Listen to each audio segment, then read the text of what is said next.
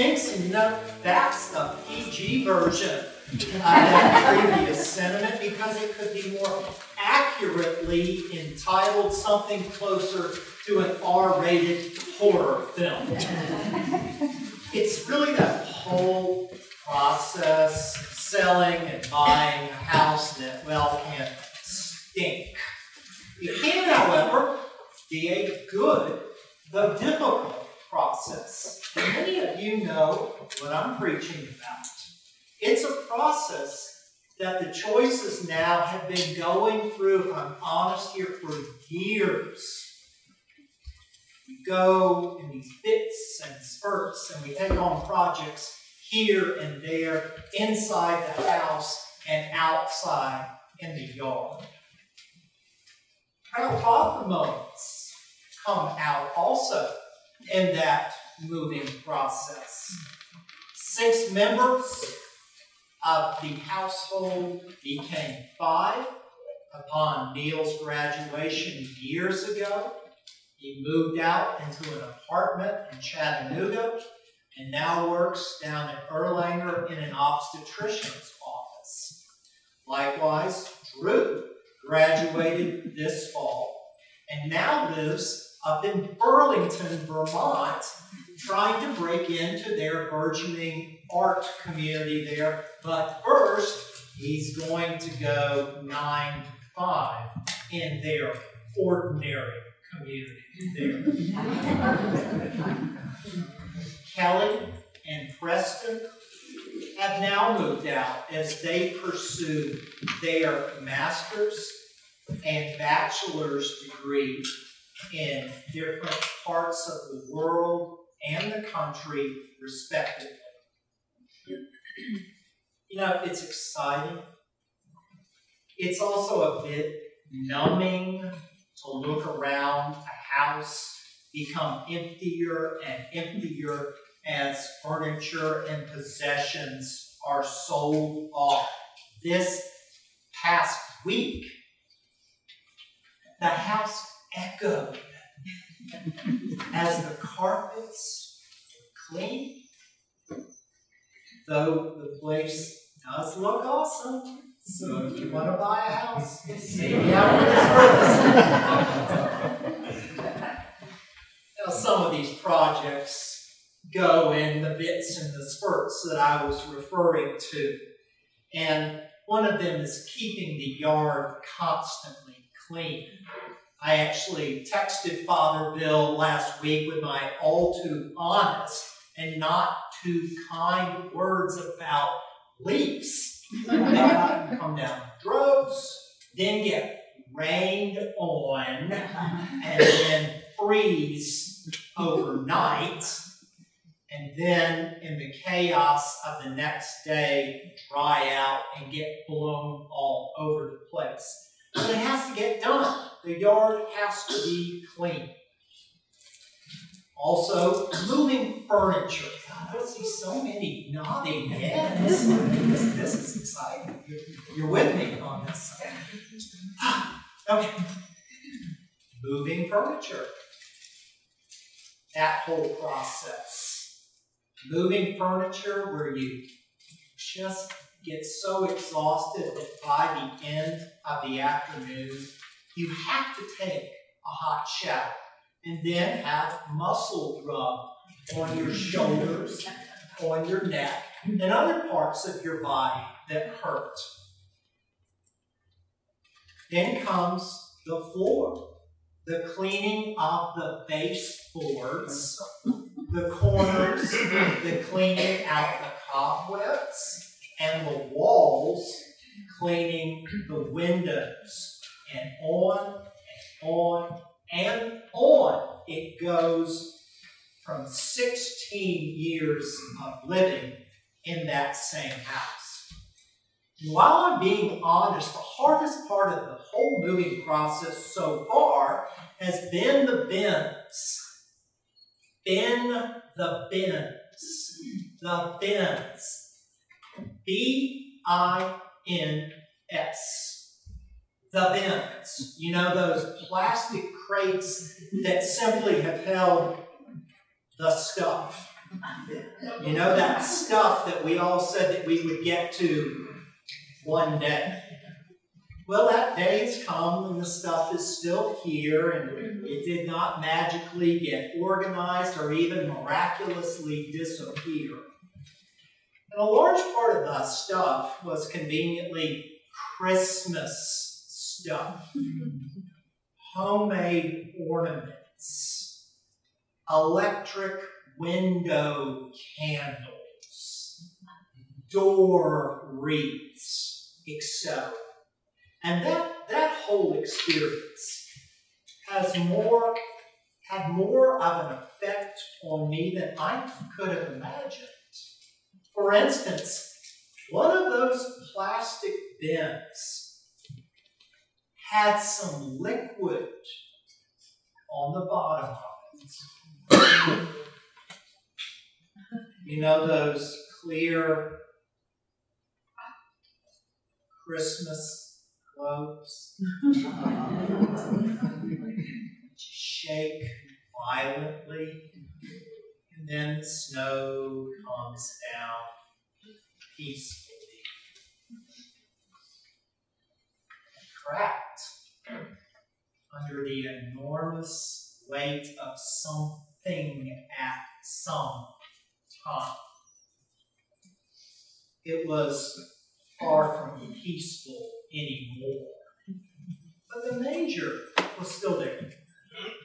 Again, that had an profound effect on me.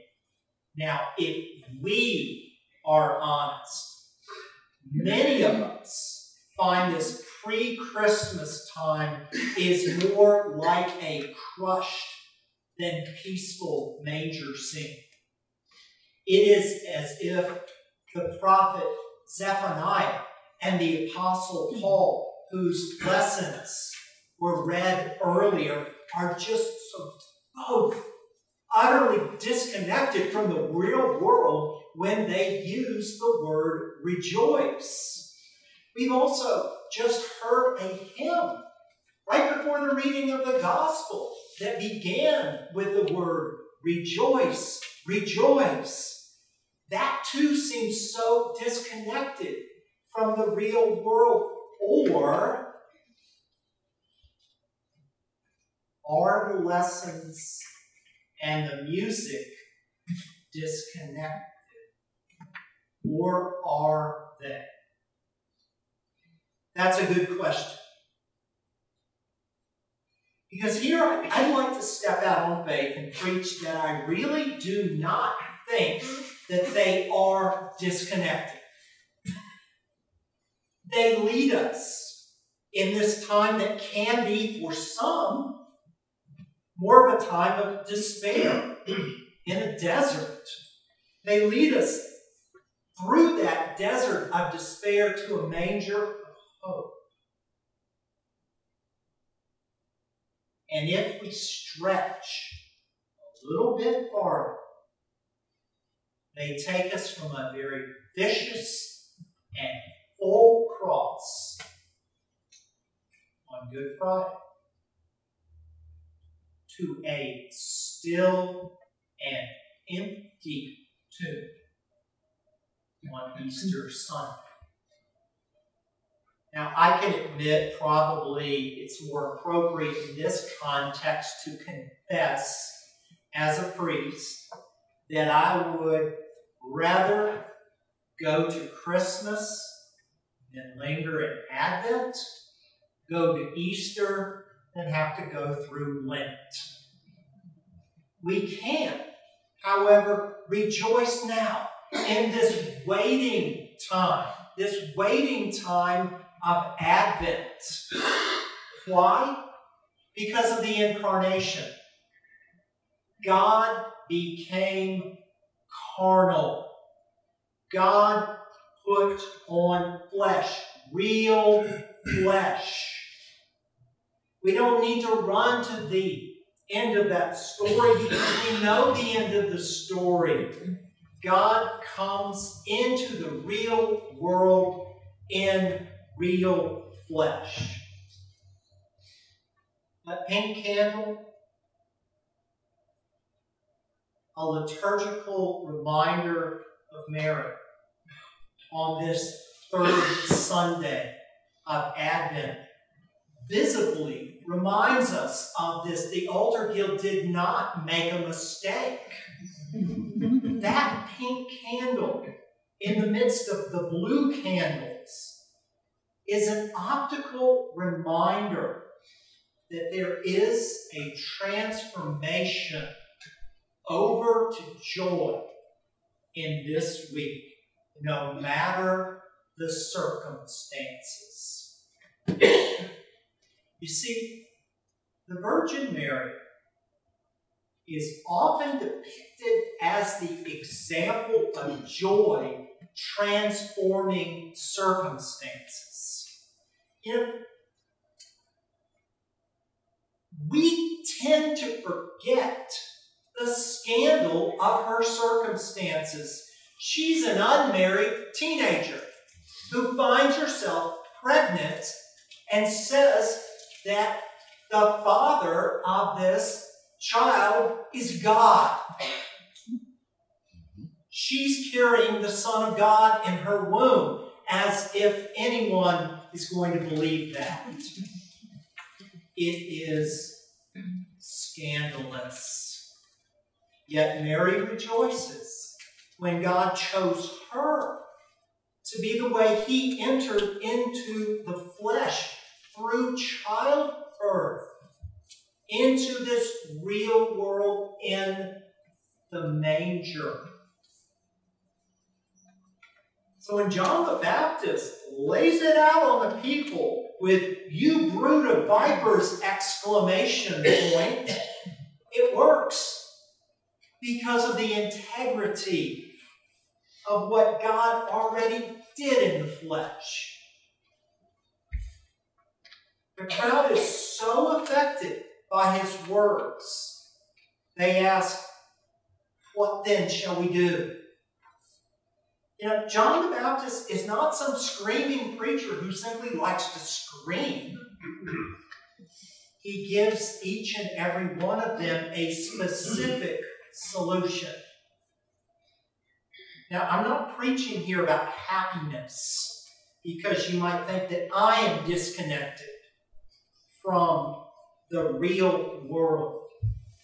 A really, really broken world.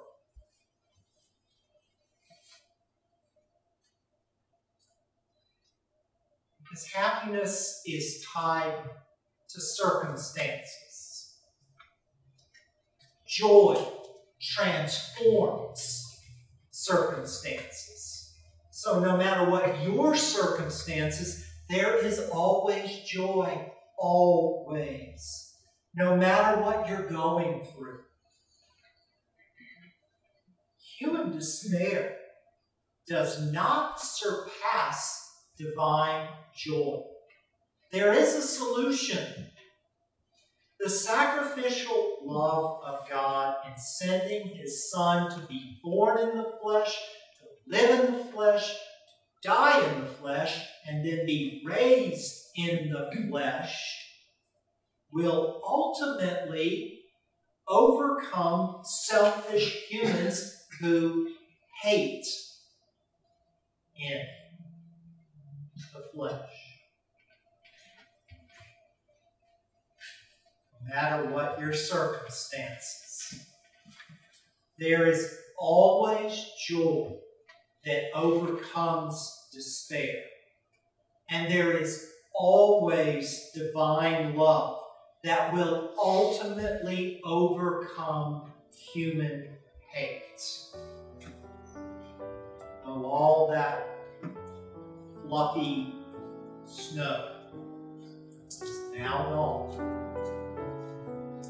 That manger still